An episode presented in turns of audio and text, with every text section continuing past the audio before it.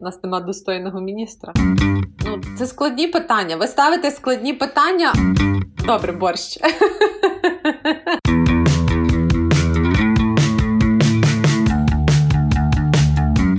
Друзі, привіт! Це реформи на дивані. З вами я, Віліна, і ми поговоримо сьогодні про вищу освіту. Цей випуск буде непростим, не золотим, звісно, теж, але незвичним так точно. Тому що моєю співведучою буде піар-менеджерка Радіо 412 Зоряна Юзвін. А власне про освіту подискутуємо з Софією Опацькою, проректоркою з науково-педагогічної роботи Українського католицького університету та декан-засновницею Львівської бізнес-школи УКУ. Що ж, вмощуйся зручніше та налаштовуйся на освітню хвилю. Українська вища освіта. Що відбувається з нею наразі? Чи перебуває вона на етапі реформування, стоїть на місці, чи на етапі підготовки? Це, напевно, та сфера, яка була е, якраз після Майдану одна з першою отримала нагоду реформуватись. Та? Тому що закон про вищу освіту був прийнятий зовсім інший. Може, він там не був ідеальний, але він був на порядок кращий, аніж той, що був до того. Плюс до нього приймалися кілька разів вже зміни. Тобто, мені здається, що це якраз та сфера, яка дуже добру мала траєкторію по реформах. Е, треба так само розуміти, що реформа вона ж не тільки відбувається через закони, через політики. Так далі це все треба впроваджувати на місцях. І мені здається, що більший виклик сучасної вищої освіти не в тому, що погані закони або не погані політики, а це скоріше неготовність людей на місцях це все впроваджувати. Тобто, е, на мою думку, закони є непогані, автономії є достатньо. Питання, що університети не завжди знають, що з цією автономією робити. Власне, в українському контексті чи освіти це утопія чи реальність, тому що дуже багато людей про це говорять, але всі якось так один на одного перекидають ці обов'язки. То все-таки є ця автономія чи немає її? Її насправді досить багато. Я звичайно можу говорити в першу чергу за приватну освіту, тому що я розумію, як це впливає на приватну освіту. Так до прикладу, е, в нас є дуже багато зараз таких речей, які не були можливими кілька років ще тому. І, наприклад, ми як університет ними дуже успішно користуємося. Знаєте, тому я не бачу з тим проблеми. Наприклад, от зараз наш університет є в процесі зміни статуту, і ми дуже багато речей вписуємо той статут, які щоб це був не не просто там такий обширний документ, якому є все і нічого, так як це часом буває. А щоб це був дійсно е, документ, який відповідає діяльності нашого університету, і все, що є дуже багато речей, які е, притаманні УКУ, але які зовсім не притаманні іншим навчальним закладам, і ми туди вписуємо їх. А як все таки з державними закладами? От як вам здається, принаймні з погляду з боку, чи десь відчувається зростання цієї автономії з законом, ну з прийняттям нових законів, чи все залишається на місці? Автономія вона вимагає достатньо сильного рівня менеджменту, управління. Так дуже часто люди, які працюють в університетах, вони себе скоріше сприймають як науковцями, як викладачами, так і, і лише окремі сприймають себе там свою кар'єру як адміністраторів. Я думаю, що є дуже різні приклади державних навчальних закладів. Є ті, які змогли поставити сильних людей на управлінські позиції, і ми бачимо гарні результати там, де є ем, ректор і команда е, добрими управлінцями, там відбуваються зміни, і і вони є можливими. Ну тобто, також е, не можна сказати, що це неможливо, тому що ми державний навчальний заклад, і тому що нам не можна. Можна багато всього.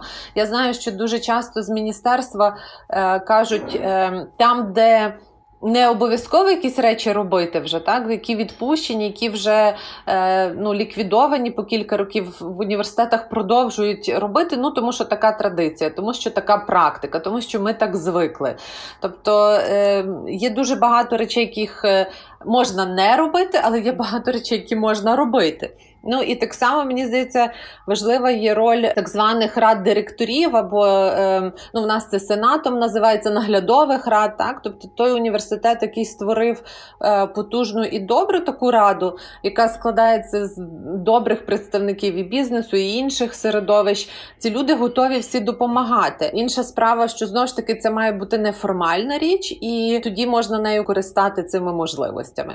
Радіо 412. Ми бачили до COVID-19 традиційну освіту. І раптом, коли сталася вся ця ситуація, почали всі активізовуватися, переходити на онлайн. І, власне, традиційна освіта, онлайн освіта.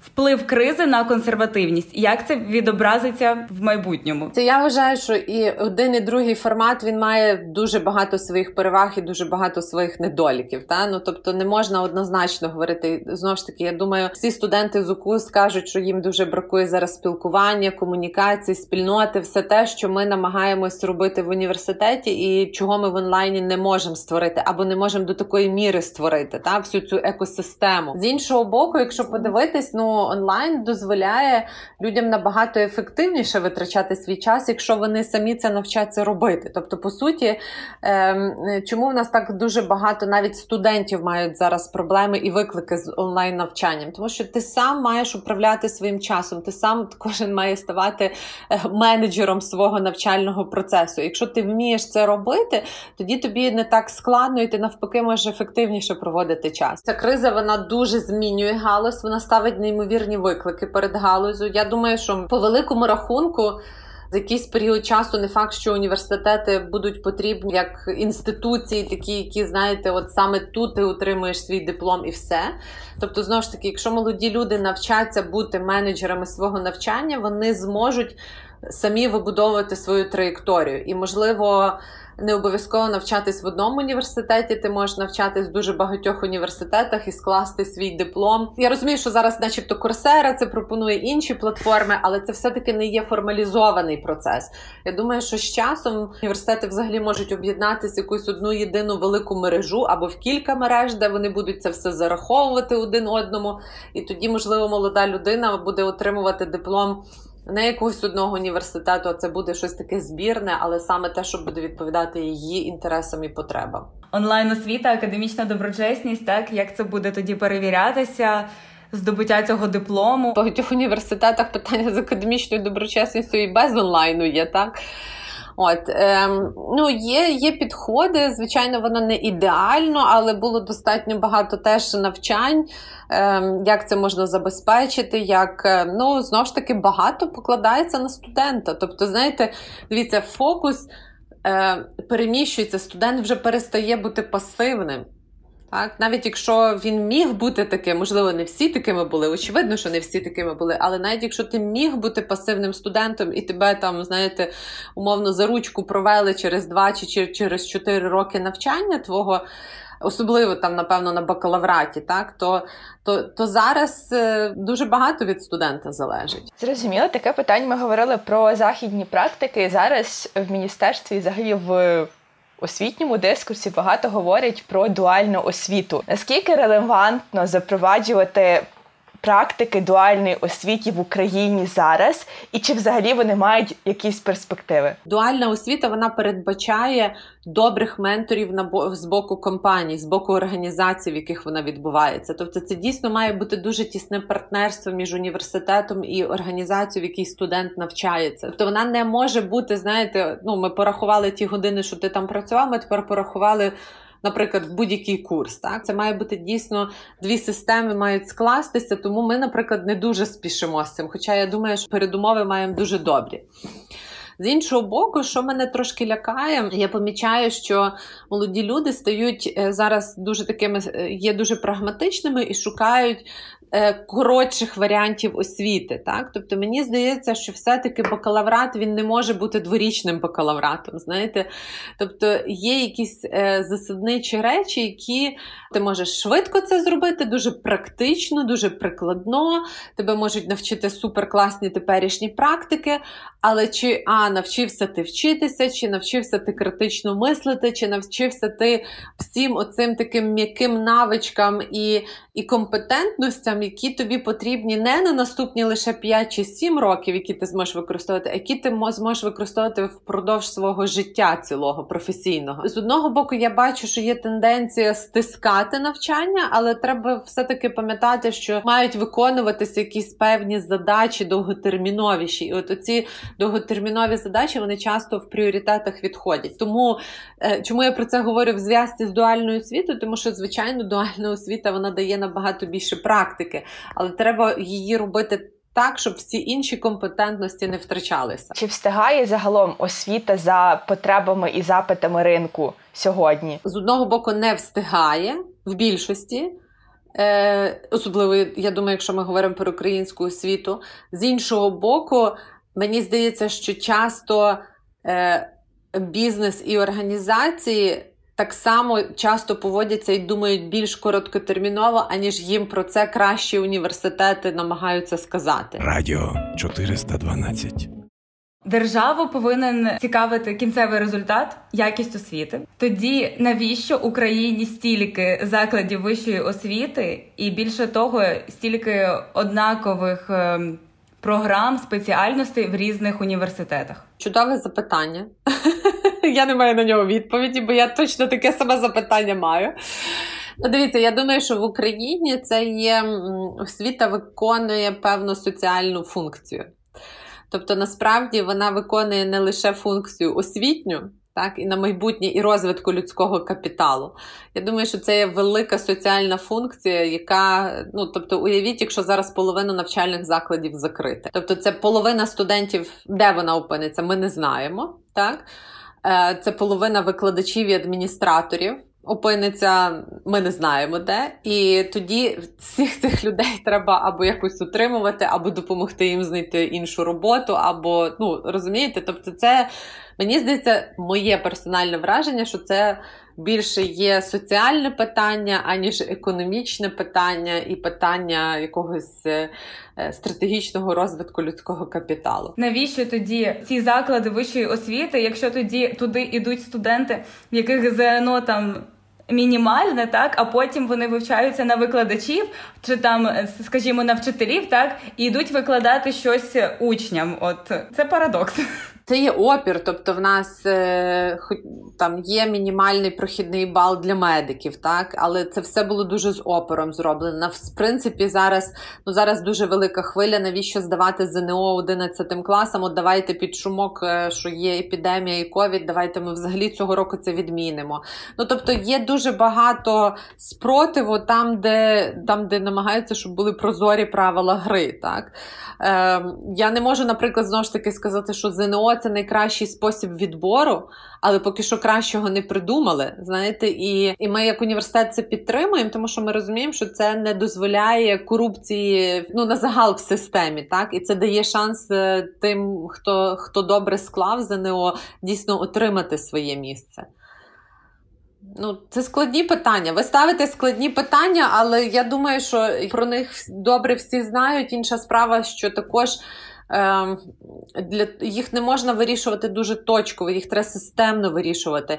Ем, ну, а все-таки, щоб вони вирішували системно, то має бути певна послідовність. Там за останні роки в міністерстві і було послідовність в тому, як впроваджувалися деякі речі. Але ну, ви бачите теперішню ситуацію. Та? Тобто у нас немає достойного міністра. Просто зараз, ніби всі хочуть університети, особливо державні, перейти на модель класичного універу. Тобто ми запроваджуємо багато-багато професій з різних різних сфер. Але ну чи недоцільніше робити навпаки нішеві університети, тобто виключно профільні університети? Чи це вплине на якість самих програм? Університет це не тільки навчальні програми. Університет це є дослідження. Звичайно, що бажано, щоб вони були прикладними ці дослідження, а не просто теоретичними. Але часом, знаєте, і теоретичні потрібні. Якщо ми говоримо про дослідження, про інновації, вони стаються на перетині. Тому я не думаю, що університет має бути вузькопрофільним. Він навпаки має бути широким для того, щоб люди навчалися між собою, мали міждисциплінарні команди і і мали можливість міждисциплінарно працювати. Тільки тоді може бути якась інновація. Так? Е, Якщо говорити про профільність, то це більш доцільно на рівні практичних програм, коледжів, знаєте, е, ну от такої дуже, дуже практичної освіти. Яка власне роль? Роль е, лідера університету у сприянні реформ. Тобто сьогодні, в контексті української освіти, наскільки залежить успіх, скажімо так, у впровадженні реформ від лідера, і чи є до цього якісь, е, окрім того, якщо ти хороший лідер, чи хороший керівник, чи є для цього якісь перешкоди, скажімо так? Я не думаю, що насправді лідер університету чимось е, дуже відрізняється від лідера будь-якої організації. Можливо, де є відмінність.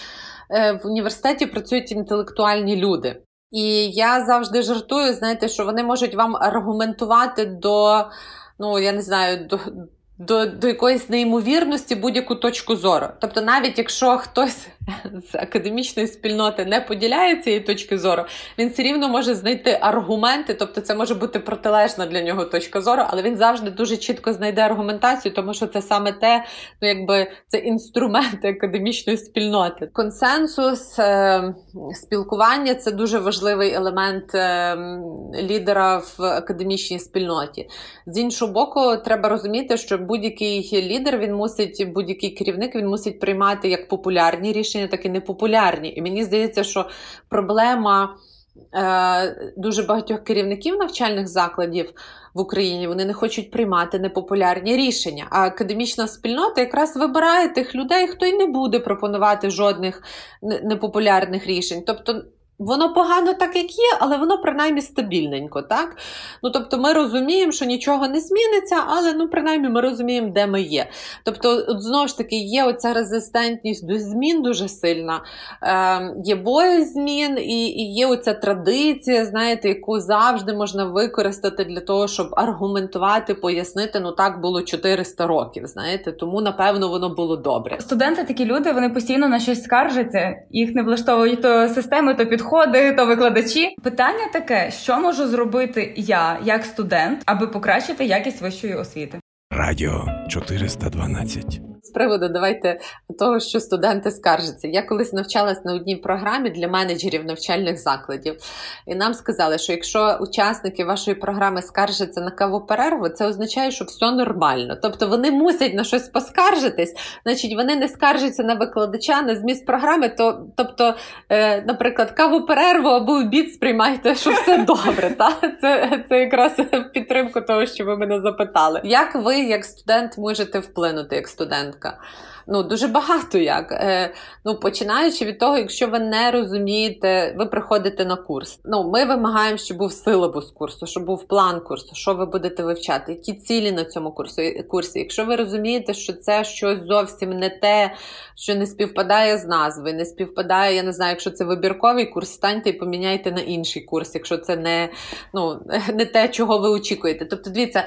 Е, чому чому взагалі людям щось не підходить? Тому що їхні очікування не співпадають з реальністю. Освіта це є правильні очікування з реальністю. Якщо ви приходите на якусь програму навчатись, особливо якщо це магістерка, переконайтесь, що те, що ви очікуєте, і те, що вам будуть пропонувати, це саме те. Насправді, задача навчального закладу, там керівника програми сказати: дивіться, ви кла... ви класний, ви мені ви нам дуже подобаєтесь, але ми не можемо дати вам того, що ви очікуєте. Не йдіть до нас. То якщо є оце неспівпадіння очікувань на вході. Треба переконатись, що ну щоб ви не приймали цього рішення. Або щоб було співпадіння цих очікувань. Далі ну, це те саме переноситься на курс. Якщо це не те, що ви очікуєте, або треба говорити з викладачем, переконуватись, або може це не це змінювати. Три іменники, е, чого бракує українській освіті? Довготермінового мислення. То рахується за один. Та, рахується. за два буде. Ні, рахується. Управлінських навичок. Теж два, але може порахуєте за одне. Бажання змін. Радіо 412. Ну що ж, перейдемо до невеличкого бліцу. У кучі Стенфорд. Е, е, і то, і то. А треба одне. Залежить. Бліц, одна відповідь. Залежить. Міністр чи ректор? Ну там чи проректор? Проректор. Тоді магістратура кну чи могилянка? Могилянка. Борщ чи котлета по-київськи? Е, ні те, ні те. Ні, ну добре, борщ. Друзі, дякуємо, що були з нами до самого завершення подкасту. Дуже сподіваємося, що реформи на дивані змотивували вас діяти і діяти негайно.